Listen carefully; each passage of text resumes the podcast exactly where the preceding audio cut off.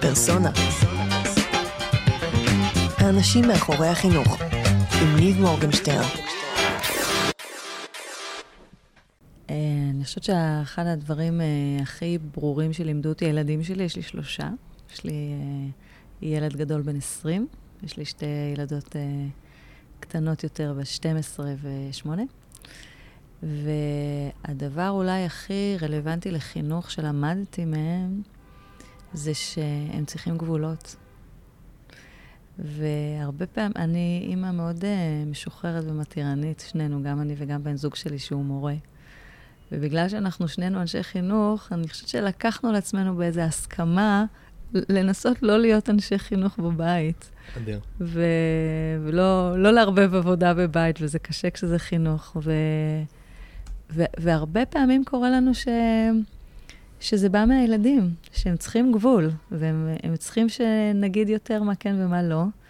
ואפילו לאחרונה זה קרה לי עם הבת שלי, שביקשה ממני שאני אגביל לה את זמן הגלישה בטיקטוק. היא ביקשה כן, ממך? כן, היא ביקשה. היא אמרה לי, את יודעת, יש אפשרות להגביל. אוקיי. Okay. ודווקא במסכים אנחנו מאוד מאוד מגבילים אותם, מאוד מגבילים אותם. זה כבר אותן, את הקטנות, הגדול mm-hmm. כבר uh, איבדנו שליטה, אבל uh, הוא גם פחות בסמארטפון כי הוא גדול, אז... אבל עם הקטנה אין לה, אבל עם האמצעית, אנחנו מאוד מגבילים אותה. והיא באה והיא אמרה לי, את יודעת שיש בטיקטוק אופציה להגביל לשעה okay. אוקיי. או לשעתיים או זה, אז, אז בואי נחליט. מה? למה היא לא מגבילה לעצמה? כי זה עם סיסמה. אה, אני מגבילה לה עם סיסמה, ואני mm, החלטתי מה הסיסמה. הבנתי. והיא אפילו אמרה לי, אבל אני יודעת שאני אבוא אליך ואני אבקש ממך לפתוח את זה וזה, כי אני ארצה, אבל אל תסכימי. יואו. ו- וזה נורא חזק בעיניי, כי היא מבינה שהיא צריכה את זה, היא מבינה שלפעמים יש דברים ש... שהם קשים לה לשליטה, ושהיא צריכה את המבוגר או מבוגרת במקרה הזה לידה, שיגידו לה לא. וואי, זה קטע מטורף. כן, וזה מאוד, מאוד, זה מלווה אותי מאוד חזק, ש, שילדים, אה, כמה שאנחנו חושבים שהם תמיד ירצו לשבור את הגבולות, הם ירצו, אבל mm-hmm. בשביל, גם בשביל לשבור, לשבור גבולות, צריך גבולות. לגמרי. ואחרת אה, הם מאבדים, הם מאבדים כיוון והם חייבים את המסגרת כדי לשבור אותה. אני מאמינה מאוד בלשבור מסגרות, כן. אבל בשביל זה צריך שתהיה מסגרת. שתהיה מסגרת שאפשר לשחק בה. כן. וואי, סיפור מעולה להתחלה. כן, טוב, יופי, אני שמחה. ראית? זה נשלב וזה עבד כן. מעולה. טוב, מעולה. אז uh, נגיד שלום גם לכולם. אהלן, ברוכים הבאים לפודקאסט פרסונה. אני ניב מורגנשטרן, ואני כאן עם שירלי רמון. ברכה. מה שלומך? תודה, בסדר. אני ממש משמח שזה יצא לנו בסוף לקרות. אני המון זמן רוצה לפגוש אותך. אה, לא ידעתי אפילו. אה, בסדר, אני כן. ידעתי. אוקיי. בסוף זה קרה, היינו צריכים לחכות לעיתוי הנכון. אז היום כמובן את מנהלת מנהל החינוך בתל אביב.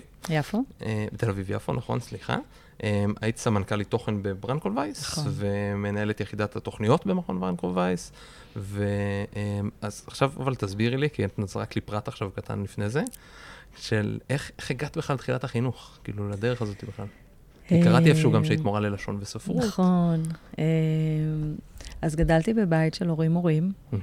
אה, כן. איפה, פה בתל אביב? לא, בחיפה. זאת אומרת, גדלתי בכפר נוער אלוני יצחק, גיל 6, ואז עברנו חיפה, והיינו גם קצת בשליחויות, כי שני ההורים שלי היו מורים, אבל ה base זה, חיפה, זאת עיר האם.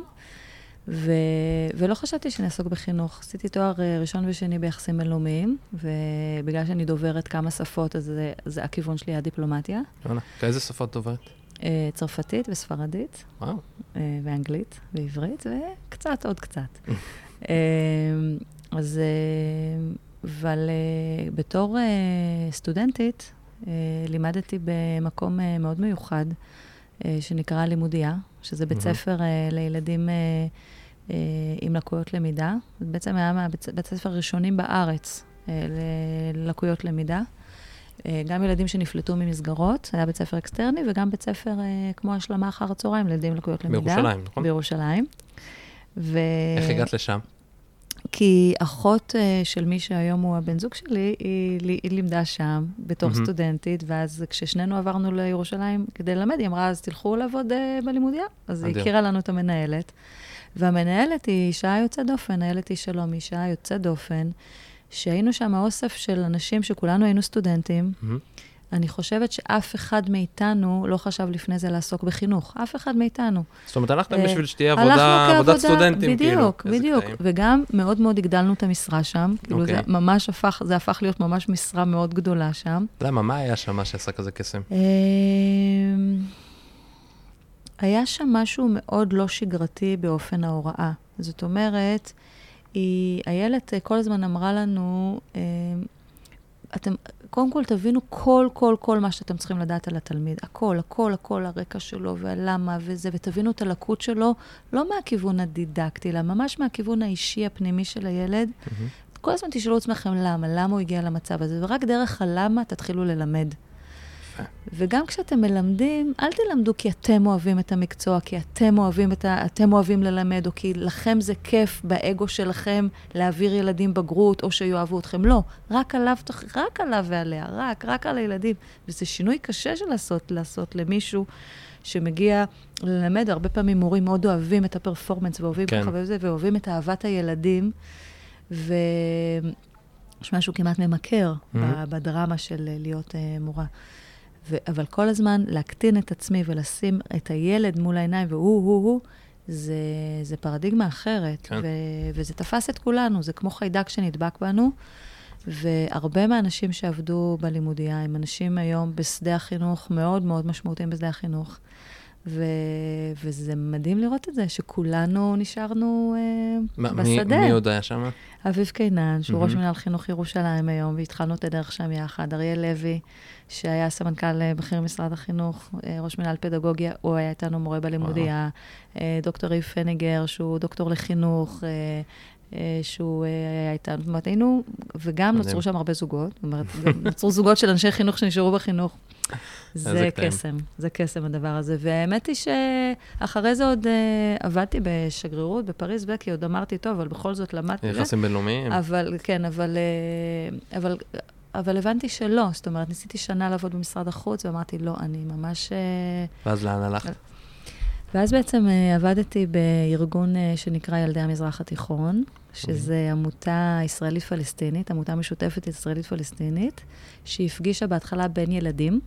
ישראלים פלסטינים, okay. אוקיי. בהתחלה זה היה מזרח ירושלים וירושלים, mm-hmm. אחרי זה זה המשיך לגננות, okay. אוקיי. ואז אה, אה, המשכנו ממש לקבוצות של מורים מ- מישראל ומהגדה המערבית, שישבנו וממש, הם, הם ישבו ובנו תוכן לימודי משותף, שמורים להיסטוריה, מורים לאזרחות, מורים לספרות ילמדו. זה עוד קיים? Uh, זה, אני חושבת שזה כבר לא כל כך קיים, למרות שהתעניינתי לפני שנתיים, אולי יש לזה איזה ספיחים, אבל זה היה מאוד, זה היה, היה לזה רגעים מאוד מאוד יפים, מאוד mm-hmm. אופטימיים, היו לזה רגעים מאוד קשים, באינתיפאדה השנייה, וזה היה רגעים מאוד מאוד קשים. Uh, התנפצו לנו הרבה חלומות uh, משני הצדדים, ו, אבל זה היה ניסיון uh, חשוב uh, בלעסוק... Uh, בתוכן כמשנה מציאות. זאת אומרת, לנסות להסתכל על החינוך ולהגיד, יש משהו בחינוך, אה, במורות, במנהלות, בילדים, ש, שיכול לשבור משהו ש, שלפעמים מבוגרים לא מצליחים אה, לעשות. אה, אז זה היה, זה היה ניסיון חשוב, אבל הוא, הוא היה, בו, היה בו גם הרבה קושי. ואז כשעזבתי שם, אז התקשר אליי אביב קנן, ששמע.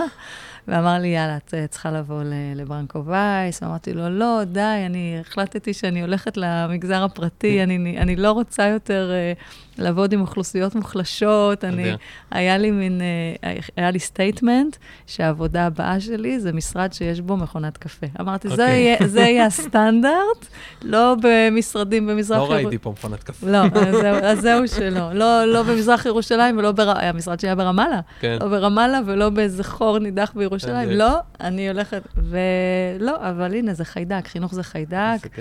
ועבר... כמה שנים היית שם? בברנקו וייס, כן. 15 שנה. וואו. כן, ועבדנו עם אוכלוסיות uh, מוחלשות בכל הפריפריה הגיאוגרפית והחברתית, בהמון עבודה. לקחנו המון מהדברים שלמדנו בלימודייה של איך ללמד ילדים, איך להגיע ילדים, איך לה, להביא כל ילד למקסימום שלו, mm-hmm. לפרק את, ה, את, את החומר הלימודי ככה שיצליחו כולם, וממש הבאנו הרבה מאוד פדגוגיה אחרת למכון, פלוס הפדגוגיה שכבר הייתה במכון, ו...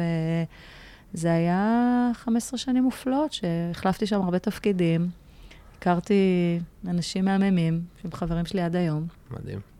ו- ו- ומשם עברת למעשה לפה, למינהל חינוך? כן, בעצם משם עברתי לפה. היה לי באמצע אה, אה, פרק אה, משמעותי של, אה, עברתי את אה, תוכנית אה, מעוז.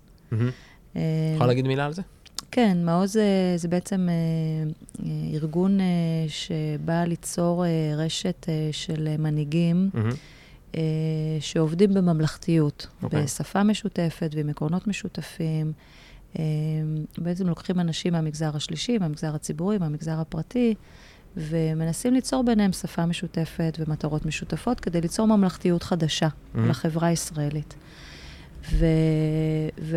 והייתי ב... בתוכנית העמיתים, וזה פתח לי uh, צוהר, גם להכיר הרבה מאוד אנשים מעולמות אחרים שהם לא חינוך, מהמם. כי כשעובדים בחינוך מכירים בעיקר אנשים בחינוך. בחינוך, וכשעובדים בברנקו וייס מכירים בעיקר אנשים מברנקו וייס. אז, אה, אז זה פתח לי צוהר גם למגזר הציבורי, שכמעט לא הייתי חשופה אליו קודם, מהמם. למעט משרד החינוך, ולא הייתי חשופה למגזר הציבורי, וגיליתי שם עולם. ובכלל לתפיסה ממלכתית של אימפקט ושל איך לקחת יכולות ולמתוח אותן כדי לעשות את ההשפעה הרבה יותר רחבה. ו... ו- וזו הייתה, הייתה שנה משמעותית, שאחריה עוד המשכתי שנתיים אה, להנחות שם במעוז מט- מטעם ברנקו וייס. מהמם. אז הכרתי עוד ועוד אנשים, מחוללי שינוי מרשימים מאוד, מנהיגים בכל מיני רמות, וזה יצר אצלי מוטיבציה אה, גם לעשות שינוי ולקפוץ לזירה הציבורית. אה, מה שלא חשבתי. זה, לפני זה לא הרגשת שאת נמצאת במקום אה, של שינוי? לא, לפני זה לא. כי... למה? מה הייתה התחושה שלך לא, בתקופה לי, בברנקו? היה לי מאוד טוב. כן. היה לי מאוד מאוד טוב. מהמם. זאת אומרת, אה, זה הרבה השפעה בברנקו, זה כל הזמן התחדשות, זה ארגון מאוד גמיש, שמאוד מחדש את עצמו, ארגון חכם, מהמם. אה, שלא, לא, אין שחיקה בארגון, כי הוא משתנה גם כל הזמן. זה, זה היתרון של המגזר השלישי, שהוא מאוד גמיש, דינמי ומשתנה. אז אנשים, זה מאוד מאוד כיף לעבוד במגזר השלישי. אבל הגיע שלב שאמרתי, זה לא מספיק שיהיה לך כיף, וש... אלא גם אה, יש איזו שליחות מהמם. שאת צריכה לעשות, ו... ויש שליחות ש... שהיא במגזר לה- השלישי, הרבה מדברים על התחושת שליחות. כן, אבל זה ליד. אני יכולה אוקיי. להגיד שאחרי ארבע שנים שאני פה, מהמם. אה, ואני חושבת שאחרי שנה שהייתי פה, אה, בעירייה, אה, הבנתי שהרבה דברים שחשבתי שהם שטח בברנקו, הם לא שטח, הם, הם. בלמעלה. או הרבה דברים שהרגשנו שהם הדבר, הם, הם ליד. כי בסוף, כשאת, כשאת לא בעמדה שמגדירה מדיניות, מהמם. ואת לא נוגעת באמת בחיים של אנשים, וזה מה שאנחנו עושים פה יום-יום. יום-יום אנחנו נוגעים בחיים של אנשים, זו אחריות עצומה, עצומה. אה, אז אז עוד שניה נקפוץ לזה, אבל עוד מה... שנייה לקפוץ לזה, אבל, אבל, אבל אה, הרגשתי ש, שזה, שאני צריכה להרחיב, להרחיב את מה שאני עושה, שאני צריכה... ש, ש, שמה שאני עוד רוצה לעשות בעולם, צריך להיות לו משמעות יותר גדולה מאשר רק בארגון אחד, מהמם. אה, אה, במשימה מוגדרת שהיא פדגוגיה, מהמם. ושלא, ושבא לי להכיר יותר רחב חינוך במובן הכי עמוק שהוא נוגע בילדים וב, ובמורים. ואז מה היו הדילמות? אבל בטוח היה דילמות, לא... קשה לי להאמין שישבת ואמרת לעצמך, יאללה, אני הולכת ל... אמ, דילמה אחת שאני עסוקה בה, זה... אני מתכוון דילמות כאילו לאן לעבור למקום הבא. אה, לזה זה לא הייתה. לי דילמה. כן, ישר ידעת, כאילו, היית במעוז, היית הנחית במעוז, ואז אמרת, אני הולכת להיות מנהל חינוך בירושלים? בתל אביב. בתל אביב? אה, האמת שכן, זאת אומרת, איך? אה, לא יודעת. זה... אני... אני מאוד מאמינה ב- באנרגיות, בקרמה, באמת, אני אדם אה, מאוד אה, מדיטטיבי במובן הזה, וזה פשוט, אה, זה היה לי ברור. אמרתי, גם אם אני צריך לחכות כמה שנים, זה מה שאני צריכה לעשות. כי אני מאוד תל אביבית, אוקיי. מאוד אוהבת את העיר הזאת, מאוד אוהבת את העיר הזאת. אה, מאוד אוהבת את מה שהיא מייצגת. אה, אני מרגישה מחויבת לעיר. אה, ויחד עם אה, מחויבות לחינוך, וגם איזה... הייתה בי איזו תשוקה להכיר את העיר הזאת, לא רק כתושבת, אלא באמת אה, לעשות בשבילה. מהמם. וזהו, לא יודעת, זה הרגיש לי נכון, ואיכשהו, איכשהו קרה ששמעתי שהתפקיד מתפנה. אוקיי. זה הגיע במקרה, כאילו? כן, זה, זה היה באמת כמעט קרמה כזאת. אה, שמעתי שזה מתפנה, אמרתי, אוקיי, בסדר, זה ממש אה, עירייה מאוד מאוד רחוקה. כן. זה כאילו, ממש... אה, אבל יאללה, כאילו, אתה יודע, יש משפט שאומר, את הלא כבר יש לי. מהמם. מה... כן, מה יש עוד להפסיד? מה עוד יש להפסיד? מקסימום- מקסימום חוזרים לאותו מקום. כן, זה... וזה גם היה תהליך של שקוף מול ברנקו. באתי מהמם. למנכ"לית, אמרתי שאני מרגישה שאני בשלה לעזוב, אני יכולה לעבור לדבר הבא. אמרתי לה ששמעתי שהתפקיד בתל אביב מתפנה, כי מהמם. בברנז'ה של חינוך, בביצה, כולם תמיד כולם יודעים. שומעים ויודעים וזה- מה קורה. ואמרתי לה, אני מרגישה שאני יכולה לדבר הזה. תעזרי לי, וכאילו, תעזרי, תכיני אותי, כן. וכאילו, יש לי, היו לי יחסים מדהימים עם המנכ"לית. אז אה, זהו, אז זה היה. תהליך ארוך. זה, היה, זה לא שזה קרה מיד, זה היה תהליך כן. ארוך של שנתיים. מרגע- שנתיים? כמעט, כן. מרגע? ששמעתי שזה, שזה עומד שזה לי, מתפנה, שזה ו- עומד להתפנות. אמ, אז צריך לחכות, ואז זה, ואז יש מכרז. ו- ומכרז, אוקיי. ולהכין את עצמי למכרז, ו- אוקיי. וללמוד לפני זה, ולהרגיש ראויה לדבר הזה, ו- מעניין. ולגדול לקומה הזאת שאני אהיה ראויה לתפקיד. זוכר את זה- היום הראשון שלך בתפקיד? בטח, מה זאת אומרת? הם כולם פה זוכרים. למה? מה קרה? מה קרה ביום הראשון? וואו, אני הייתי בהלם. אני הייתי בהלם. אני לא הבנתי לאן אני מגיעה בכלל. אני לא הכרתי אף אחד פה. אף אחד. יואו. לא הכרתי אף אחד בעירייה. מה, לא היית מעורבבת? דיברת, לא הראת, דיברתי, ליחת, אף כלום? אחד, אף אחד, לא הכרתי זה היה גם אף פה, אחד. בקומה פה כן. במשרד כאן? לא הכרתי אף אחד. אוקיי. מעולם לא הייתי בעירייה. זאת אומרת, אולי הייתי פעם למטה בשביל לקבל תו חנייה, וגם יואו. זה כבר לא צריך, כי הם מקבלים באינטרנט, הכל בדואר, אבל אני מעולם לא הייתי פה. אני לא... אבל אין איזה שלב, לא יודע, בשלב שאת את אומרת שנתיים, לקח לך להגיע לזה, לא יודע, שאת מסתובבת פה, שרואים אותך. לא. כלום. לא, הייתי ב... לא, ממש לא. כאילו, לא... פה בקומה שתיים לא הייתי. שיו. אז את באה ביום הראשון ו... אה, זה, כן, אה, רק, לקח לי הרבה זמן להבין, זה, זה לא רק יום ראשון, אני חושבת שכל החודשים הראשונים אה, הייתי צריכה להבין באמת את, ה, את הגודל, מהמם. להבין את התרבות הארגונית שהיא הפוכה מהתרבות הארגונית שהגעתי אליה, אה, ממנה. אה, הייתי צריכה להכיר המון אנשים, אז. פשוט אה, לקחתי כמה חודשים על להכיר את כולם. ממש נכנסתי חדר-חדר, ישבתי עם כולם, עברתי בית ספר-בית ספר, הכרתי לאט-לאט את כולם, הבנתי כמה יש לי עוד ללמוד, ממש עשיתי לעצמי סדרה של כל מה שאני עוד צריכה ללמוד. מהמם. וגם אה, לקבל אה, החלטות על סדרי עדיפויות של מה קודם, מה אחרי, וגם בזמן שהכנתי את עצמי לתפקיד הזה, עשיתי לעצמי תוכנית של 100 ימים, הגעתי מאוד מסודרת. מה אוקיי. היה לי 100 יום, מה אני עושה ביום הראשון, מה אני עושה ביום השני, והאמת היא שאחד לאחד זה, זה קרה. ממש כמעט, כמעט קרה. יפה. ממש ממש הכנתי את עצמי לאיך, כי גם התייעצתי עם המון המון אנשים מהמם. לפני שהתמודדתי למכרז, כי, כי אמרתי, אני צריכה לדעת לאן אני מוכנה. נכנסת. כן, לדעת לאן אני נכנסת. אז, אה, אז הרגשתי שאני מגיעה מוכנה, עבדתי מאוד קשה בשביל זה. ו... אבל, אבל זה לא הכין אותי ל... ל... לשוק הראשוני. אה, ופה... אה, אני זוכרת שאמרתי ל... למנכ"ל, אה, מנכ"ל העירייה. מנכ"ל עירייה, כשקיבלתי את התפקיד, אמרתי, תקשיב, אבל אני, אני צעירה פה מרוב, ה, מרוב, ה, מרוב העובדים. בגיל. כן, נכנסתי לתפקיד בגיל 44. אוקיי. אז אמרתי, אני צעירה מרוב, ה, מרוב האנשים. מה... למה שהם יקשיבו לי? כאילו, מה... זה מאוד הטריד אותי, mm-hmm. הגיל שלי גם.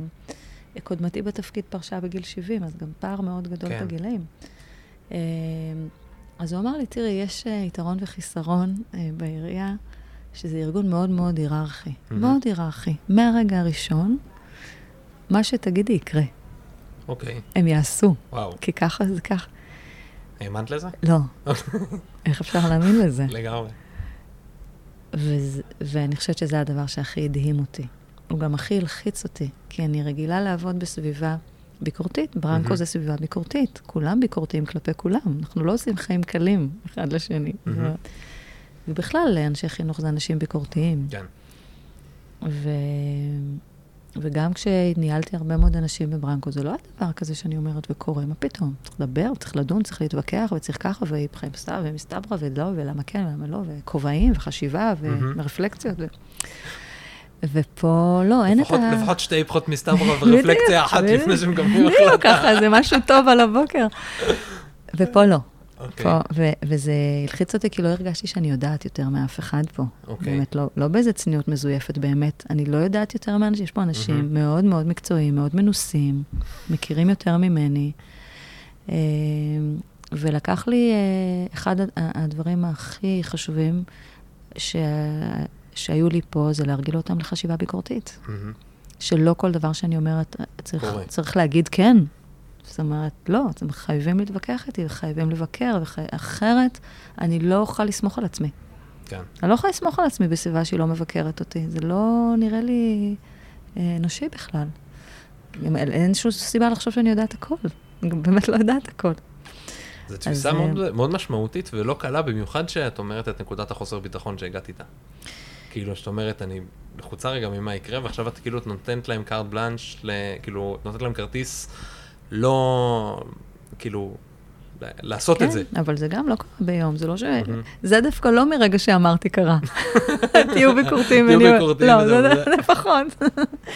אבל אה, זה תהליך אמון שנבנה פה אה, עם הצוות. יש פה צוות אה, מדהים, אנחנו צוות מאוד מאוד נשי. אה, בקומה יש אולי שני גברים. אה, וצוות של נשות חינוך אה, באמת יוצאות דופן, שיש בינינו אהבה עמוקה. מהמם. ויחסים מקצועיים מאוד מאוד קרובים, והמון למידה הדדית. זאת אומרת, הן לומדות ממני, אני חושבת שהייתי עוף מאוד מוזר אה, שהגעתי לפה. לא בטוחה שידעו איך לאכול אותי, אבל גם אני לא ידעתי איך לאכול אותם, אבל נוצר אה, משהו בחיבור שהוא כל כך אה, חזק ומאוד מפרה, בגלל העולמות השונים. כן. אז אה, זהו, אז, אז, אז אני חושבת ששנה, הייתה פה שנה של... אה, למידה. למידה ושל שינוי של התרבות הארגונית. אוקיי. שזה משהו שהבנתי שזה הדבר הראשון שצריך לעשות, זה לשנות את התרבות הארגונית. זהו, על זה רציתי לדבר איתך. כן. רציתי לדבר איתך על איך עושים, אה, רציתי שנדבר כאילו על איך עושים אה, מודל שינוי. זאת אומרת, לך, יש לך איזושהי הרצאה שעשית, אז ב, נראה לי, ב- שהיה הקפה חינוך, אה, נדמה אוקיי. לי, איך משנים מערכת חינוך ציבורית. כן. רציתי לבוא, אבל אני רציתי בבית קפה אחר. אוקיי. אז, אז, אז איך משנים מערכת חינוך ציבורית? אה, זאת אומרת, יש את השקפים של ההרצאה. לא, אה, קודם כל, אני, יודעת להגיד שאני יודעת איך משנים. אני, אוקיי. יודעת איך מנסים לשנות. אני לא, אנחנו לא, לא, עוד לא שינינו, אנחנו בתהליך. אה, הרבה קשור לתרבות ארגונית, המון קשור לתרבות ארגונית, כי הרבה מהתהליכים שעשינו פה, במינהל החינוך, הם אחרי זה ממש כמו פרקטל של מה שקרה ב- ב- ב- בתרבות הארגונית פה עם בתי הספר. אז אם פה אמרתי להם, אני, חשוב שתהיה ביקורת, חשוב שיהיה בינינו אמון, אני אתן לכם את כל האוטונומיה שאתם צריכות, הכל אני אתן לכם. אבל אני צריכה, לדע, ל- אני צריכה לדעת שאני יכולה לסמוך לכם, כי אתם אומרות לי הכל, מהמם. וכי אתם גם אומרות לי כשאתם לא מסכימות. ו... ואני אני לא אנסה לדעת יותר מכם, כי אין סיכוי שאני אדע יותר מכם, אני אף פעם לא יהיה לי את הניסיון שלכם. אבל, אה, ו, ובנינו פה משהו, כן, אז הוא, הוא, הוא ירד אחרי זה לבתי ספר. ו... אה, אז אני חושבת שהדבר הראשון בלעשות אה, שינוי הוא להסכים על אזורי הכאב. אוקיי. כי בסוף יש המון בעלי עניין, בטח כשמנסים לשנות אה, מערכת אה, חינוך, ואגב, זה לש, לשנות דברים בתוך המערכת, לא את המערכת. כי יש, היה פה המון דברים מצוינים כשהגעתי למערכת. מנהל החינוך זה דבר מצוין ש, שהיה מהמם. פה. אה, מנהלי בתי ספר, אה, היו הישגים, יש הישגים מאוד גבוהים למערכת החינוך. זאת אומרת, במדדים הלאומיים של אה, זכאויות, מהמם. ושל גיוס לצה"ל. ושל התנדבות בני נוער, מה זה עומד? זה ממש. בגבוה מאוד מאוד מאוד. אז אה, אבל בכל זאת יצאתם לכמה מהלכים מאוד מיוחדים, נכון. לפורצי דרך תל כן. אביב-יפו, דיברתי על זה כמה פעמים, כן. עם אה, ברק ארוחות, אה, יש פה דברים כמו חברותה, כן, שזה מאוד מתחבר לי, דרך אגב, למה שעשית בעמותה, נכון, מאוד מתחבר ל... נכון. אה, מה, מה הוביל את זה? כאילו, מה, מה בעינייך, יש, יש בעינייך איזושהי תוכנית אחת שהיא יותר מרכזית בתהליך הזה, משהו שיותר דחף אחד את השני?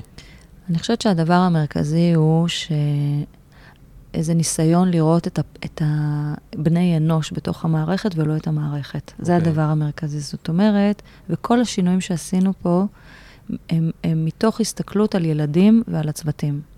אוקיי, זאת אומרת, ממש להסתכל, וזה, וזה היה תהליך שלם. קודם כל, אז קודם כל הסכמנו על אזורי הכאב, איך הסכמנו?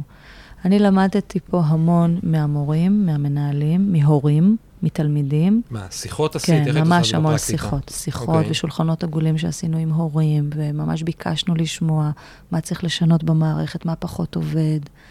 ושמענו, למדנו המון, mm-hmm. וגם אה, איששנו הרבה דברים שחשבנו. ו, ועשינו את זה בכל העיר. Okay. אוקיי. ואחד הדברים אה, שמאוד מאוד בלטו זה פערים. אוקיי. מאוד גדולים. של מה? אה, בין אוכלוסיות? כן, בין אזורים בעיר? כן, פערים בין אוכלוסיות. Okay. בין אוכלוסיות, ותמיד אוכלוסיות זה קשור לאזורים. בסוף זה גיאוגרפי. כן. ו... אמ, אז אנחנו, אז בגלל שרצינו לראות את הילדים ואת הצוותים, ואז לשנות את המערכת, ולא להסתכל על המערכת ככזו, כלהגיד, המערכת מקודשת, ועכשיו אנחנו כולנו נתאים את עצמנו כדי שהיא תשרוד, ההפך, אמרנו, אוקיי, יש פה ילדים. אז זה יותר קל כשמסתכלים על ילדים, כי כל השינויים שעשינו נוגעים לשלושה דברים. הדבר המרכזי זה הנושא של שוויון הזדמנויות, mm-hmm. שהוא הוא, הוא הדבר שאיתו אני באה מהבית, לצורך העניין. זה הדבר שמניע אותי בחיים. כל הזמן לראות שלכל אוכלוסיות יש הזדמנות שווה להצליח, ובארץ זה מאוד בולט שזה לא ככה. אה, ובתל אביב, יפו, שאמרתי, אוקיי, אם זאת המערכת שאני מנהלת עכשיו, אז זה הדבר הראשון שאני אסתכל עליו, שלכל הילדים והילדות יש הזדמנות שווה. Mm-hmm. ויש פה פערים מאוד גדולים בין אוכלוסיות, מאוד מאוד, יש פה את הילדים העשירים ביותר בארץ והעניים ביותר בארץ. Mm-hmm. אז, אה, אז, אז קודם כל הסכמנו על זה, שצריך לעשות... הזדמנויות. הראשון שוויון הזדמנויות, השני זה כל הנושא של uh, חיבור בין אוכלוסיות. אוקיי. Okay. יש פה אוכלוסיות בדלניות, יש אוכלוסיות mm-hmm. שלא מכירות אלו את אלה.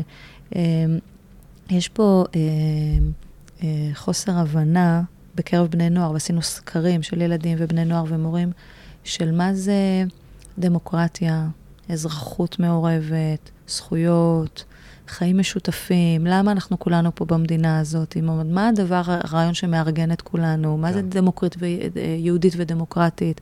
כל הדבר הזה הרגשנו שאין אין, אה, עומק, mm-hmm. ואין הבנה ואין ידע. אז הדבר השני זה ערכים של דמוקרטיה וחיים okay. אוקיי. משותפים. והדבר השלישי זה כל הנושא של רלוונטיות של בתי ספר, במובן של לשים רף גבוה לילדים ולאתגר אותם ולמצות את הפוטנציאל שלהם. וזה כל הנושא של לשנות את ההוראה והלמידה של בעצם מה זה בית ספר, מה הוא mm-hmm. נותן לילדים וכמה הוא דוחף אותם, כמה הוא שומר עליהם, ו- וממש כמה הוא מרחב של משמעות בשבילם. אז זה שלושת המגדלורים שיצאנו mm-hmm. איתם לדרך. ו... אז אחרי שהסכמנו על זה ואחרי שהגדרנו את זה, אז יש כמה דברים מבניים שצריך לעשות, שאחד זה תקציב. Mm-hmm. זאת אומרת, אם אני רוצה לעשות שוויון הזדמנויות, אז התקציב צריך להיות מאוד מאוד דיפרנציאלי, ויש כן. פה תקצוב דיפרנציאלי עמוק אה, בין צפון ודרום. אה, ו- ומרגע שאמרנו שמה שחשוב לנו זה שלכל ילד וילדה יהיה חינוך ציבורי מעולה ליד הבית, וככה הגדרנו, זה גם, זה החזון של ראש העיר, כן. של חינוך ציבורי מעולה מתחת לבית. שלא יצטרכו לנסוע ולא יצטרכו לבחור ולא יצטרכו להתמיין, שהילד יורד מהבית, יש לו בית ספר, mm-hmm. והוא הכי טוב שאנחנו יודעים לעשות. אז זה אומר המון השקעות בבתי הספר, כן. המון אה, עזרה למנהלים ולמנהלות, המון תמיכה במורים. אז בואו ננסה להיכנס קצת לעומק טוב. של זה. אה, מה, מה זה אומר בפרקטיקה? זאת אומרת, ב... את יודעת מה, אפילו צעד אחד שנייה לפני הפרקטיקה, לפני שניה לפרקטיקה של זה. יש פה איזשהו מתח בין אה, מינהל חינוך עירוני mm. לבין משרד חינוך. איך מנהלים את המתח הזה? באנושיות, בהתחשבות, ברגישות ובנחישות, מה, כמו שעשו את ההתנתקות. אה, אנלוגיה מעולה. מה? אה, אנלוגיה מעולה. זה תמיד אומרים, נכון? כן, בנחישות וברגישות. אריק שרון, אריק שרון. כן, בנחישות כן. וברגישות. לא, כי יש פה כאילו מקום מצד אחד של עיר שמחוברת לתושבים, שמכירה, שמדברת, ש... וואלה, לא כזה מסובך להגיע לקומה שתיים נכון. בעירייה. זה לא אירוע מורכב, כאילו נכון. לבוא ולדפוק פה בדלת. נכון, באמת כולם באים ודופקים, אה, אפילו לא דופקים בדלת, פשוט נכנסים. זאת אומרת, הלוואי והיו כן. דופקים בדלת. כן. טוב, זה קירות שקופים. נכון. אה, אז נכון, יש פה את הנגישות הזה. מצד שני, יש משרד חינוך, מערכת, כאילו בישראל מאוד... אה, מאוד ריכוזית, הייתי בחיל האוויר הרבה שנים, אז אני רגיל לזה. גם אתה. מאוד, למה מי עוד? חצי עירייה. אה. אז, אז, אה, אז מאוד ריכוזית, זאת אומרת, איך, איך, אה, איך נעים בין הדברים? האמת היא שזה פחות מורכב ממה שזה, ממה שזה נשמע. Okay. אוקיי. סך הכל, אני חושבת שיש הרבה אוטונומיה לצוותים ו, וגם לרשויות.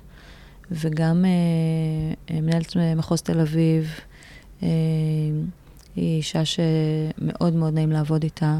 אה, כן, היא מאוד אה, מאפשרת. אנחנו בתפיסות מאוד דומות מבחינה חינוכית ומקצועית, אנחנו ביחסי עבודה מאוד מאוד טובים. גם המפקחות פה, שהן אלה שיצאו כשנכנסת. כן. אז ראית, יש לנו יחסים מאוד טובים, mm-hmm. מדברות בשפה מאוד דומה, עם הרבה נכונות, כשבסוף, אם המטרה היא שהילדים והצוותים ירגישו טוב בבית ספר, יצמחו, אה, שיהיה רף גבוה של הלמידה, ש... שיהיה, שיהיה משמעות לעצם זה שיש בתי ספר, אז, אז אה, כשהמטרה משותפת אז זה יותר קל. כן. זה נכון שהרבה מהמנהלים והמנהלות בתחושה שהם עובדים בסביבה אה, שהמעסיק שלהם, שהוא משרד החינוך, לא תמיד סומך עליהם, ב... ואז לצורך זה צריך פרקטיקות של פיקוח ושל mm-hmm. בקרות ושל דוחות ושל בירוקרטיה, ויש אה, הרבה מאוד נטל אה, בירוקרטי על המנהלות והמנהלים, ואז, ובזה יש דיסוננס בין mm-hmm. עיר, כשאני אומרת עיר זה גם הפיקוח בעיר, זאת אומרת, כן. העיר אצלנו זה צוות עיר, זה, זה משהו, זה, זה מנהל החינוך ומשרד החינוך יחד שפועלים בעיר, אז, אז יש דיסוננס בין העצמה והליווי והתמיכה שמקבלים, לבין איזושהי תחושה של, וגם פרקטיקות של חוסר אמון ש, שמגיעות מלמעלה. אה, אבל לומדים להסתדר עם זה, אין, אה, לומדים להסתדר עם זה. זה... יכול להיות שככל שהמדינה תגדל ויהיו יותר ויותר ילדים במערכת, אז אה, לא תתאפשר כזאת ריכוזיות, כן, וזה יהיה יותר מפוזר. אני חושבת שזה יהיה תהליך טבעי, שרשויות mm-hmm. המקומיות יקבלו יותר סמכויות. כן. לא, אני חושב שיש משהו מאוד יפה שקורה היום בישראל, ואפשר לראות את זה בתל אביב, בצור, יפו, בצורה מאוד מאוד, מאוד מאוד יפה ובולטת. הרשויות לוקחות לעצמן את המקום האוטונומי, שמדברות עם התושבים, עושות את החושבים נכון. ביחד, מנסות לעשות את המנעד הזה. אה, אני מאוד מאמין בערים, כאילו כן, כ... כן, גם אני מאוד מאמינה ברשויות מקומיות. גם באמת בסוף הקשר שלנו עם התושב הוא כל כך יומיומי, כל כן. כך בלתי אמצעי, כל כך יומיומי. אה, זה, אני גם גרה פה, זאת אומרת, כן. אני גרה פה, ליד העירייה, זה יומיומי במובן הכי כן. מילולי של יומיומי, בדרך למכולת. אז זה, זה, כן. זה לא ש... אז ברור שאנחנו רואים את הצרכים שלהם, אנחנו גם, לשמחתי, עירייה שיודעת גם לענות לצרכים שלהם, כן. אנחנו עירייה איתנה. אז, אז, אז זה יותר קל לרשות כן. מקומית לכוון בדיוק לצורך. יותר קשה למטה כללי. כן. לדעת מה צריך בכל עיר ועיר, זה משתנה, הצרכים משתנים. אני חושבת שהנושא של דיפרנציאליות בין רשויות, בין בתי ספר, בין מנהלים, הוא עיקרון שצריך להיות יותר נוכח בניהול המערכת הכוללת. זאת אומרת, okay. אוקיי. דיפרנציאליות. כיום יש אחידות. Mm-hmm. כולם אותו דבר, כן. קבל... זה, זה חבל. יגיע לשם. בוא, כן. בוא ניקח רגע שנייה את כן. המובן של הרלוונטיות. כן. דיברנו שאחד הערוצים זה רלוונטיות, כן. אוקיי. עכשיו, ב... כשלוקחים בית ספר בודד, mm-hmm. זה מספיק מאתגר. זאת אומרת, לבוא ולהגיד, אוקיי, איך עושים איזשהו תהליך שינוי בתוך בית ספר, שמנסה לעשות תהליך, אה, אה, ויצא לנו לדבר על זה בפודקאסט קצת, ויוצא לעסוק בזה גם באופן אישי, זה אוקיי, איך ברמת רשות עושים את זה? זאת אומרת, יש פה, אם אני זוכר נכון, משהו כמו 130 בתי ספר, mm-hmm. משהו כזה, פלוס מינוס. נראה לי מהיסודי, 31... אה, יש 72 אה, יסודיים, 33 אה, על יסודי ועוד בחינוך מיוחד. כן. אז איך, איך עושים את זה כאילו ברמה הזאת? זאת אומרת, של, של, בנקודת מבט שלך, שאת אומרת, אוקיי, אחד הדברים שאני רוצה להתמודד איתם זה בתי ספר יותר רלוונטיים, mm-hmm. אחלה, מה עושים עכשיו? קודם כל, הופכים את המנהלות ואת המנהלים לשותפים. אוקיי. Okay. לא מנחיתים מלמעלה. אוקיי. Okay. לא מנסים לחשוב שיודעים הכל, מקשיבים mm-hmm. להם, mm-hmm. שומעים מה אזורי הכאב שלהם, מה יעזור להם, מוצאים מכנים משותפים לאזורי הכאב, יוצרים שפה משותפת, ש... אה, שהיא באמת משותפת, בגלל שיש פה באמת אוכלוסיות שונות, mm-hmm. אז זה לא משותפת כ...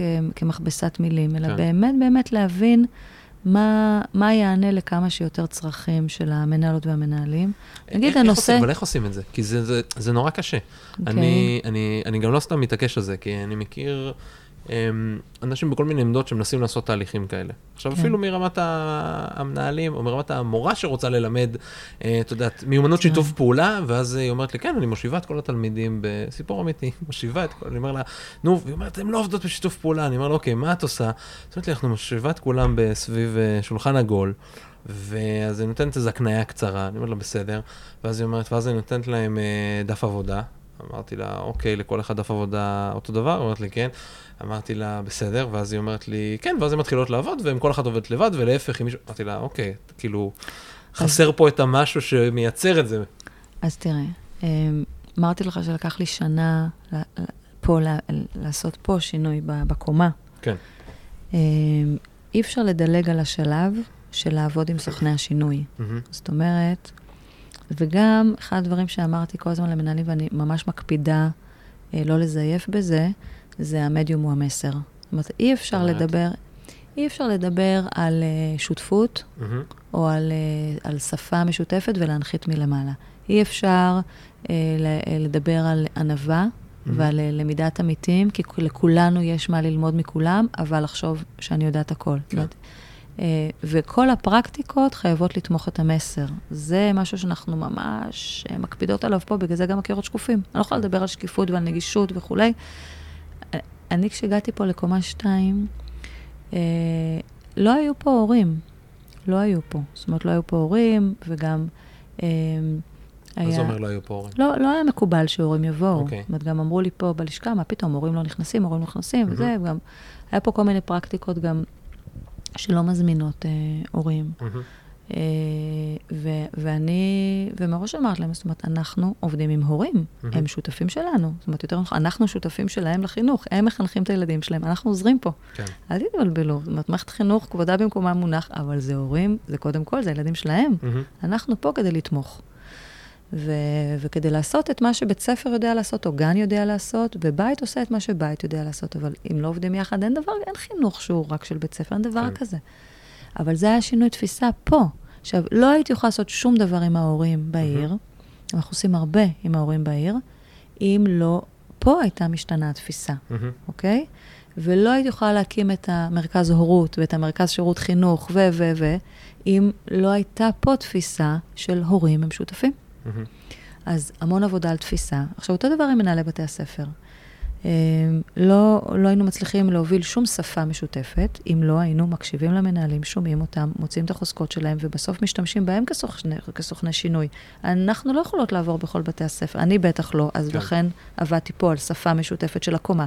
הם עבדו עם המנהלים על שפה משותפת, מנהלים עובדים עם מורים, בסוף זה שרשור. מהמם. ואי אפשר לקצר תהליכים. זאת אומרת, אי אפשר ביום אחד שזה יקרה. אנחנו, אני מסיימת עכשיו ארבע שנים בתפקיד, מהמם. זה עוד לא בשלב שזה הגיע למורים. זאת אומרת, אנחנו, את אומרת, זאת אומרת, את נמצאת ארבע שנים, את לא מרגישה שזה הגיע למורים. זה, אני גם, מבחינה תהליכית, זה עוד לא יכל להגיע לכל חדרי המורים, מעניין. מבחינת התהליך שאנחנו נמצאים בו, אוקיי. ובטח שזה עוד לא יכול להגיע לכל הילדים. זאת אומרת, זה תהליכים שלוקחים זמן, הם תהליכים קשים, הטמעה של שפה, של תפיסה, של שינוי תרבות ארגוני. זה קשה. עכשיו, התרבות הארגונית בבתי ספר היא תרבות ארגונית לא דמוקרטית בהכרח, ולא פלורליסטית, ולא פתוחה. וגם את זה לשנות, אתה צריך לעשות עבודה עם המנהלים, ועם ההורים, ועם המורים. זה שינויים קשים, אז אני חושבת שגם להבין שזה תהליך ארוך, מהמם. וצריך מאוד מאוד מאוד להאמין בתהליך. מאוד. הוא, יש בו המון חוסר ודאות, אין לו תוצאות מוכחות, אנחנו לא יודעים מה יקרה בסופו, אבל צריך לתת אמון. כמו שנותנת אמון באנשים, אני נותנת אמון בתהליך. כן. ואני לא יודעת לשים את האצבע מתי נגיד שהצלחנו. אני לא יודעת להגיד, אני, אני גם לא חושבת שזה יהיה תפקיד שלנו להגיד. אני יודעת ש... שרצינו שלילדים יהיה יותר טוב בבית ספר, ונגיד אחד המדדים אה, שיש לנו זה כמה ילדים מבקשים לעבור מבית ספר אה, על, על רקע בעיות חברתיות. אוקיי. ו...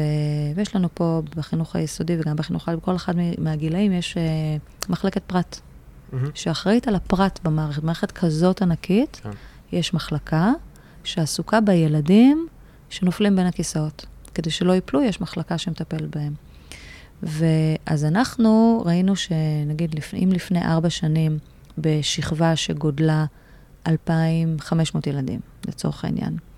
אה, היו אה, כמה מאות ילדים שביקשו העברה על רק, בין כיתות ב' לה' על רקע חברתי, אנחנו ירדנו לרבע מהדבר הזה. כאילו, oh. זאת אומרת, זה, יש פה... אה, כי אני מאמינה שפדגוגיה טובה mm-hmm. פותרת גם רגשות לא טובים, פותרת אלימות, פותרת תחושות ניכור, היא... כי כשלילד טוב בכיתה, כשהוא משתתף, שהוא מעורב, שטוב לו עם החברים שלו, שרואים אותו, ששומעים אותו, שהוא מרגיש משמעותי, שהוא מביא את עצמו לידי ביטוי, mm-hmm. זה בונה גם את החוסן הנפשי שלו, זה בונה את הביטחון העצמי שלו, זה בונה את התפיסה העצמית שלו, זה בונה המון דברים. כן. רק מאיך שהפדגוגיה מתארגנת בכיתה. זאת אומרת, רק מאיך שידע, מורה, תלמידה, הקשר ביניהם נוצר. המשולש הזה הוא דרמטי להתפתחות של ילדים. ואני חושבת שבהרבה מובנים הצלחנו. דרך שינוי תפיסה פדגוגית של ילד ומורה mm-hmm. ומה המטרות של בית ספר, לגרום לילדים להרגיש יותר טוב בבית ספר. ואנחנו רואים שביעות רצון של uh, הורים. Mm-hmm. אנחנו רואים uh, הרבה פחות uh, ילדים שיוצאים uh, החוצה מהעיר לבתי ספר פרטיים, mm-hmm. נשארים בעיר. Uh, זה מאתגר אותנו מבחינת מספרי ילדים. כן. זאת אומרת, המערכת החינוך שלנו מאוד מאוד גדולה. יש המון הגירה חיובית לעיר. בגלל החינוך? בגיל, uh, בגילים שפעם לא היו. זאת. אוקיי. אומרת, uh, זאת אומרת, פעם היו מהגרים לעיר, נגיד כשתינוקות, או... אבל היום אנחנו רואים שגם בגילי הביניים, באמצע היסודי מגיעים, או לעל יסודי, שזה ממש בשנה שעברה 170 ילדים חדשים הגיעו לעל יסודי, שזה לא קרה קודם, כי בעל יסודי תמיד אומרים, טוב, כבר נחכה שילד יסיים תיכון. כן. לא. עברו כי רצו שילד ילמד בתיכון בתל אביב, שזה מחמאה מאוד גדולה. כן. אה, מה בעינייך הדבר הבא? זאת אומרת, מה, מה, מה, מה את, אתם שמים עכשיו פוקוס בתהליך השינוי? יש לנו עוד דרך ארוכה לעשות ביכולת אה, באמת לראות את כל הילדים. Mm-hmm. יש לנו, אנחנו העיר אה, עם אחוז הילדי החינוך המיוחד בחינוך הרגיל הכי גבוה, זאת אומרת, זה פי שניים מהממוצע הארצי. אה, זה חלק משוויון הזדמנויות וחלק מתפיסה של אה, לשמור על הילדים במערכת ולנסות, באמת לנסות לתת להם הזדמנות שווה, לפני שמוציאים אותם למסגרות ייחודיות. ו... אבל יש לנו דרך לעשות בדבר הזה. אנחנו באמת צריכים לראות איך אנחנו בונים את המערכת ככה, mm-hmm. שהילדים לא מפתחים ניכור ולא מרגישים מצוקה ולא מרגישים שהם צריכים להתנהג באלימות או בבריונות אה, כדי להשמיע את עצמם וכדי לתת לעצמם ביטוי, ואיך אנחנו שומעים זעקה של ילדים. אה, וזה מאוד קשה בבתי ספר צפופים, כשאין אה, מספיק מבוגרים בבית ספר. אה, כשיטה. Mm-hmm. ו... אז אנחנו מפצים את זה בחללים מאוד גדולים, בכיתות קטנות, בפרוזדורים גדולים, במרחבי למידה, כדי שלא יהיו כולם בכיתה, אלא ילמדו גם יותר בחוץ. אנחנו מפצים על זה בפיצולי שעות, בתקציבים שאנחנו נותנים לבתי ספר, כדי שיהיו יותר מבוגרים בבית ספר. אנחנו אה, מחוללים אה, תפיסה כוללת של חינוך מבוסס קשר בתוך בתי הספר, כדי שמרמת השומר, המזכירה, כל, כל המבוגרים בבית ספר ידעו להסתכל על ילד ו- וידעו לתת לו את מה שהוא צריך. אה, אני חושבת שהנושא, וזה הדבר הבא שאנחנו מתמקדים בו, כל ההיבטים הרגשיים-חברתיים בבית ספר, איך להפוך את הלמידה לכזאתי שגם מפתחת אצל הילדים מיומנויות חברתיות mm-hmm. רגשיות. אמ, ה-SEL, כן. אמ, הוא, אני חושבת שהוא, שהוא, שהוא דרמטי בצורך של ילדים. אני חושבת שהעולם הופך ונהיה יותר ויותר קשה לילדים. אני חושבת שהסמארטפונים מאוד מגבירים בדידות ומאוד מגבירים דיכאונות mm-hmm. של ילדים. כי בסוף הם רואים חיים נורא טובים בסמארטפון, כן. ועוזבים אותו ואומרים, אז מה עם החיים שלי? זה נכון לא רק לגבי ילדים, אבל אני אחראית על ילדים. כן. אמ, ו... למרות שיש משהו בגישה שלך כל הזמן שאומר modeling. לא אמרת את המילה הזאת, אבל הוא modeling. זאת אומרת, נכון. את אומרת, אני עושה modeling עם הצוות הכי נכון. קרוב אליי, שעובר למטה למנהלים, שעובר למטה ל... זה הכל תהליכים מקבילים. בחינוך זה כן. תמיד תהליכים מקבילים. אם היית שואל אותי מה זה חינוך, הייתי אומרת לך דוגמה אישית. כן. זהו. אה, אז, אז אה, אני חושבת שיש לנו אתגר גדול בלפתח חוסן לילדים. אגב, גם חוסן להורים. זאת אומרת, אני חושבת שגם הורים נוטים אה, הרבה פעמים אה, להילחץ מדברים, אה, לצבוע אה, אירועים קטנים כ- כאירועים אה, צל כהרים. כן. אה, לא תמיד יש להם את הכלים איך להתמודד עם ילד שמתפרק בבית, או ילד שמתפרץ, או ילד שעצוב. ונורא נלחצים מילד עצוב, אבל ילד כן. מותר לו להיות עצוב. זה חלק אפילו חשוב כן, מתהליך או- התפתחות. כן, או, כן. או, או ילדה שעוברת קשיים חברתיים. אבל אני מהמם. חושבת שככל שנ, שנוכל לעטוף את המבוגרים ואת הילדים, במובן הזה, בכלים אה, רגשיים וחברתיים, נגיד אנחנו מלמדים אמפתיה. בכל כיתות, בכיתות א', ב' אצלנו מלמדים אמפתיה את הילדים. למה אנחנו מלמדים אמפתיה? לא יודע. כי אני חושבת שאדם אמפתי הוא אדם יותר חזק. כן. ואיך מלמדים אמפתיה? אה, אז יש לנו תוכנית מאוד מיוחדת, שנקראת נתיבים לאמפתיה, אוקיי. שמפעילה אותה עמותת אה, ואהבת, שהם פיתחו שיטה שבעצם אה, דרך יחסים של תינוקת ואם, אם אוקיי. ותינוקת, שמגיעים מהמם. לכיתה לשנה שלמה, הקבוצה, הכיתה עוקבת אחר היחסים, האינטראקציה מהמם. בין האימא והתינוקת, מנתחת אותה, ודרך זה הם לומדים על רגשות, על קשיים, על עצב, על קושי, אה, מעניין. על יחסים. כן, הם מנתחים את זה, מהמם. וזה מלווה גם בהרבה מאוד uh, סרטונים של סיטואציות חברתיות מהחיים שלהם, שהם פשוט לומדים לנתח את זה בכלים רגשיים. עכשיו, ילד אה. שלומד להסתכל במגוון נקודות מבט על סיטואציה, כן. הוא ילד יותר חסון. לגמרי, זה מיומנות חשובה, דרך אגב, בה- חשובה. בהמון מקומות, גם, גם. ברמה החברתית, כן. היא חשובה גם, אפילו אני אלך, כי עוד פעם, הרבה פעמים יש את הדיון הזה של מה המטרה של בית ספר, של מערכת החינוך, האם זה רק להכין לו לשוק העבודה, לעולם החברתי, זה בסוף, הרבה אנשים מאמינים שזה איזון של שני הדברים, אז אפילו אבל בשוק התעסוקה, בעולם העסקי, הרבה פעמים מדברים עיצוב מתוך אמפתיה, פרסום כן. מתוך אמפתיה, זאת אומרת, תמיד אז, צריך לחשוב על הצד השני. אז אנחנו מלמדים אמפתיה, כן. באלף בית. ואז, ואז אנחנו, אנחנו רוצות, ואז בכיתה ה'-ו', מהמם, אנחנו עובדים איתם על הצמחת מנהיגות חיובית, אנחנו מהמם. עובדים עם, עם, uh, מרכז מצמיחים. מהמם. בכל היסודי, ועכשיו אנחנו עולים איתם גם לחטיבות ביניים. אומרת, אנחנו, אנחנו יפה. מנסים לתת לילדים כלים כדי לשרוד את. העולם הקשוח הזה כן. מאוד. אבל אנחנו חלק אחד במשוואה. הבית הוא זה החלק. המרכזי. ו- והאתגר שלנו זה ליצור שפה משותפת עם הבית, כדי שלילד לא יהיה דיסוננס. שאם בבית ספר אומרים לו שזה בסדר להיכשל, מהמם. ושמכישלון לומדים, שהוא ישמע בבית.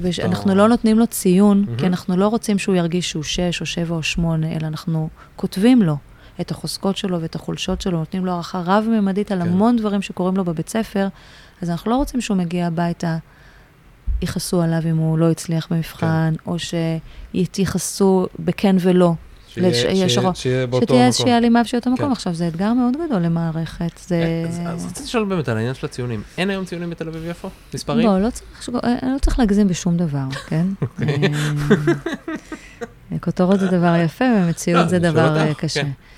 אה, כאמור, אני לא מאמינה בלהגיד מה לעשות, או, אוקיי. ב, או בלהיות ריכוזית במשהו. אנחנו מזמינים מנהלים לחשוב למה. אוקיי. והזמנו מנהלים לחשוב למה הם נותנים ציונים. אוקיי. מה הציונים משרתים? במה הם פוגעים? במה הם מקדמים? מהמם, ואם המטרה של בית ספר זה שהילד ירגיש שיש לו משמעות, מהמם. אז במה הציון מקדם? ואם אנחנו רוצים שילד ירגישו בסביבה מצמיחה, אז במה הציון מקדם ובמה הוא פוגע? ומנהלים שהבינו מנקודת מבטם, שהיא במקרה גם נקודת מבטי, אבל מנקודת מבטם, שציון מספרי הוא פוגע, והוא תחרותי, והוא שיפוטי, והוא לא מיטיב עם הכיתה. כי יש uh, תמיד את התחרות, ותמיד אני יותר, אני פחות, והוא גם לא מצמיח ילד, כי הוא לא נותן. שום מוטיבציה לילד, ההפך. הם שינו, אז הם ביטלו ציונים. וזה קורה ביסודי, וזה קורה בעל-יסודי, וזה קורה כי מנהלים ומנהלות הרגישו שזה לא נכון לבית ספר שלהם. אוקיי? אז, uh, אז הייתה פה, יש פה כל הזמן הזמנה לחשיבה על הלמה. כן. כל הזמן לשאול את עצמך למה אתה עושה את מה שאתה עושה, למה את פועלת באוטומט, מהמם. מה זה אומר? למה שיעור צריך להיות 45 דקות? כי מה? כי זה מה שאומרת, אה, אה, זה מה שאומר מסמך מתנה, וזו בקרת התקן, או כי זה נכון לדיסציפלינה? כן. האם נכון לילד ללמוד 45 דקות אחרי שאנחנו יודעים שילדים לא יכולים להתרכז יותר מ-20 דקות? לא יכולים פשוט. אז למה 45 דקות? כן. אין ספק שה, שהתהליך הזה בכלל של לשאול כל הזמן כל למה, הזמן. על כל דבר, הוא, הוא משהו מאוד הוא- מאוד מהותי, ואז נכון. הוא, הוא מזכה כל תהליך. זאת אומרת, זה נכון. נהיה, זה נהיה שריר. נכון. אמ, ואני רוצה שזה יקרה גם לילדים. כן. אני גם מאוד מאוד רוצה שגם את הילדות שלי, אני מאוד מחנכת לשאול כל הזמן למה. זה קשה, כן. כי הן ילדות מאוד לא צייתניות, שואלות כל הזמן למה. אבל... אבל הן אה, גם רוצות שתגביל להם את הטיקטוק. נכון, כי הן מבינות את אה, הלמה. כן, נכון. הן. מבינות את הלמה. הן גם יודעות שאני מתקשה להגיד לא. כן. אם את צריכה עזרה. כן. אם היית חוזרת אחורה ארבע שנים, Mm, אה, נכון למרות שאת ארבע שנים, כן, אה, עוד מעט, עוד חודש, כן. איזה איזה טיפ היית אה, נותנת לשירלי?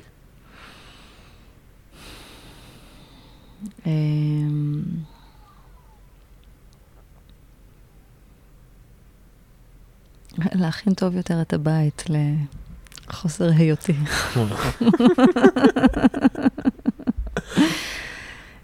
כי באמת התכוננתי, לתפ... התייעצתי עם המון אנשים, ואני אני בן אדם נורא מתייעץ. אני כל הזמן מתייעצת. אני, יש לי המון המון מעגלי התייעצות.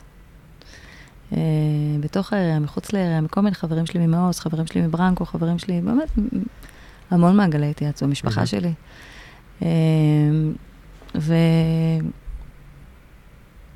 וזה דבר שמאוד uh, שומר עליי, מהמם. כי אני גם לומדת כל הזמן, גם uh, מבקרת את עצמי כל הזמן. ואז אז במובן הזה אני חושבת שהגעתי מוכנה, וגם הגעתי מוכנה במידה הנכונה. כי, כי השארתי לעצמי הרבה מקום לטעויות, כן. ואני לא מפחדת לטעות, ולא... אבל uh, העומס הרגשי בתפקיד, האחריות העצומה על הכתפיים, וכמה זה ייקח ממני פניות, uh, זה לא... זאת אומרת, ידעתי בראש. תיארתי לעצמי, זאת אומרת, נפרדתי מרון, מהאיש שלי, אמרתי לו, תקשיב, אנחנו כנראה שנתיים לא נתראה. רק עברו ארבע. אבל, אה, אבל אה, לא, לא באמת הבנתי את זה. זאת אומרת, הבנתי את זה כי, כי הנחתי. מהמם. אבל לא הבנתי כמה, כמה זה, זה. יתפוס את כל כולי, כן. ו, וזה משהו שצריך להתכונן אליו. כן. משהו שצריך לדעת, לדעת אה, לבוא אליו. זאת אומרת, נכנסתי שהבת שלי הייתה בת ארבע. לתפקיד, וזה, כן, יש בזה משהו קצת אכזרי כלפי הבית.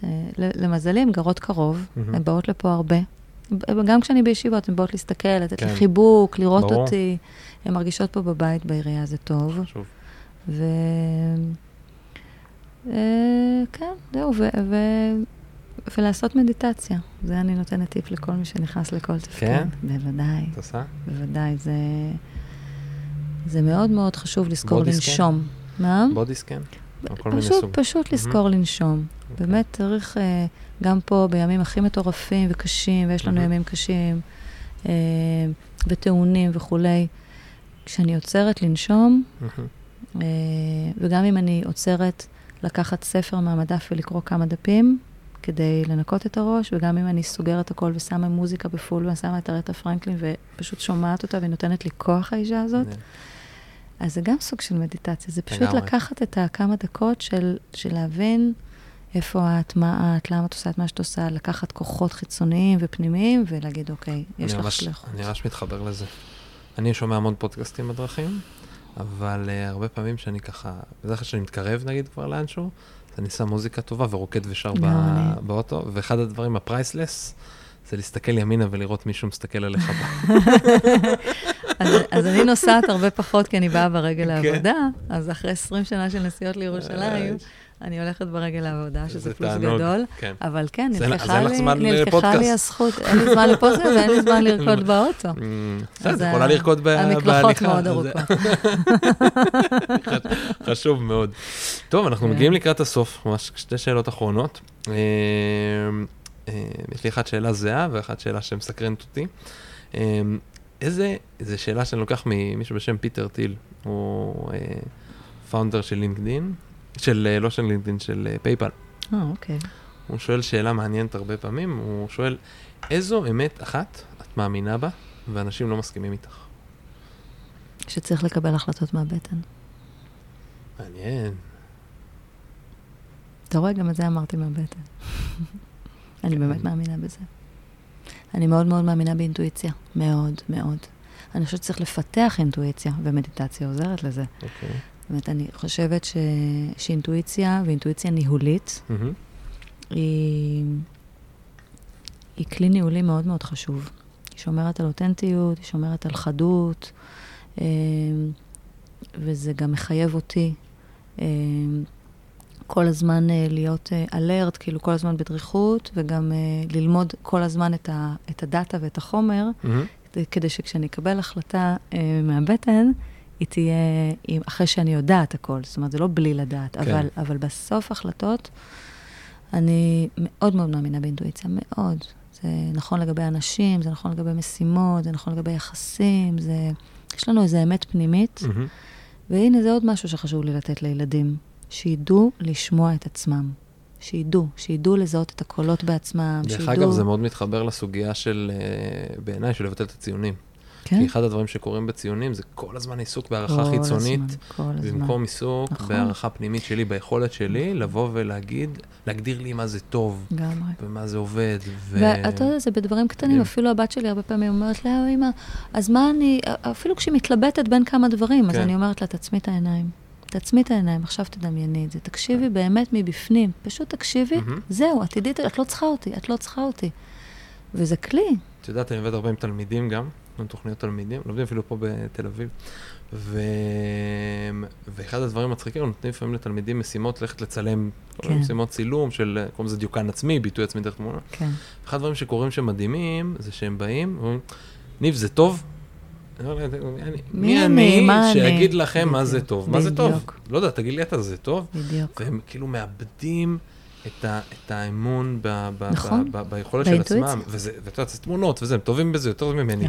בסוף, ב- בשורה התחתונה, אגב, זה נכון, סמארטפונים. טוב, שאלה אחרונה, שאלה שאני שואל את כולם, כן. והיא אולי תהיה לך קצת קשה, כאילו ממקום התפקיד שלך, ותנסח אותי עם האינטואיציה אולי.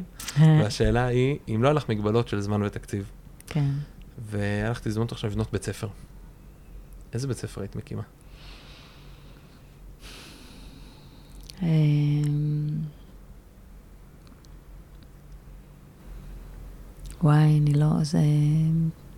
הנה, זה, זה לא קשור לאינטואיציה, זה קשור הרבה לחשיבה עכשיו שאני צריכה לעשות בשביל לדעת, לדעת, לא, לא יכולה לענות לך אינטואיטיבית איזה בית ספר.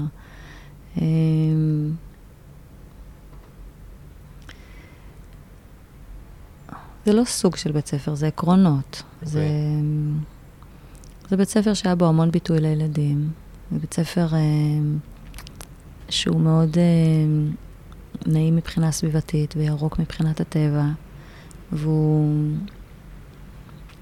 ושהוא אה, לא מתכתב עם מה שצריך, אלא עם מה שנכון. ו... ועובד עובד ממש ממש על, ה... על הבן אדם בתוך הילד. אה, ו... ובן אדם, זאת אומרת, אני ממש מאמינה שבית ספר זה מקום שצריך ללמוד בו וצריך להתאמץ בו. זאת אומרת, אני חושבת שהרבה מהמשמעות של ילדים אה, נובעת מהעובדה שהם מתאמצים ומצליחים. כי בסוף בית ספר זה מקום שלומדים בו. מהמם. אז אני לא חושבת שבית ספר צריך להיות מקום fun, או, או לונה פארק, או... לא. אני חושבת שהם צריכים להתאמץ. מהמם. אני חושבת שילדים רוצים להתאמץ, ואני ממש משוכנעת שילדים אוהבים ללמוד. אבל צריך לגרום להם להמשיך לאהוב ללמוד. כן. ו... וזה אתגר. זה אתגר איך גורמים ליצורים הסקרנים והמופלאים האלה אה, כל הזמן לרצות ללמוד ולאהוב ללמוד גם כשהם בני 18 ומסיימים בית ספר, כי הרי זה קורה להם מחדש באוניברסיטה. כן. באוניברסיטה פתאום כולם נורא אוהבים ללמוד, אז למה? כי הם בוחרים, והם בשליטה, וזה קשה, והם מהמם. מתאמצים, ומביאים את עצמם לידי ביטוי. אז, אה, אז זה כל זה. זה, זה כל הדבר הזה, ואני לא יודעת אם יש בית ספר אחד שיכול לעשות את הכל, אבל גם אה, אין בית ספר אחד שנכון לכל הילדים. יש כל כך הרבה סוגים שונים של ילדים, ויש ילדים זיגזג. ו... אז אין לי דוגמה, ואין לי, לי דוגמה ואין לי דוגמה לאיזה בית ספר הוא, הוא זה, זה, זה חייב להיות בית ספר שמתאים לרוח המנהלת, אה, לאישיות שלה, לתפיסת עולם שלה, לצוות שהיא מגדלת, לקהילה של, ה, של, ה, של ההורים, מהמם. אה, וכל הזמן לבדוק שזה באמת הדבר שהכי, הכי, הכי מצמיח ילדים.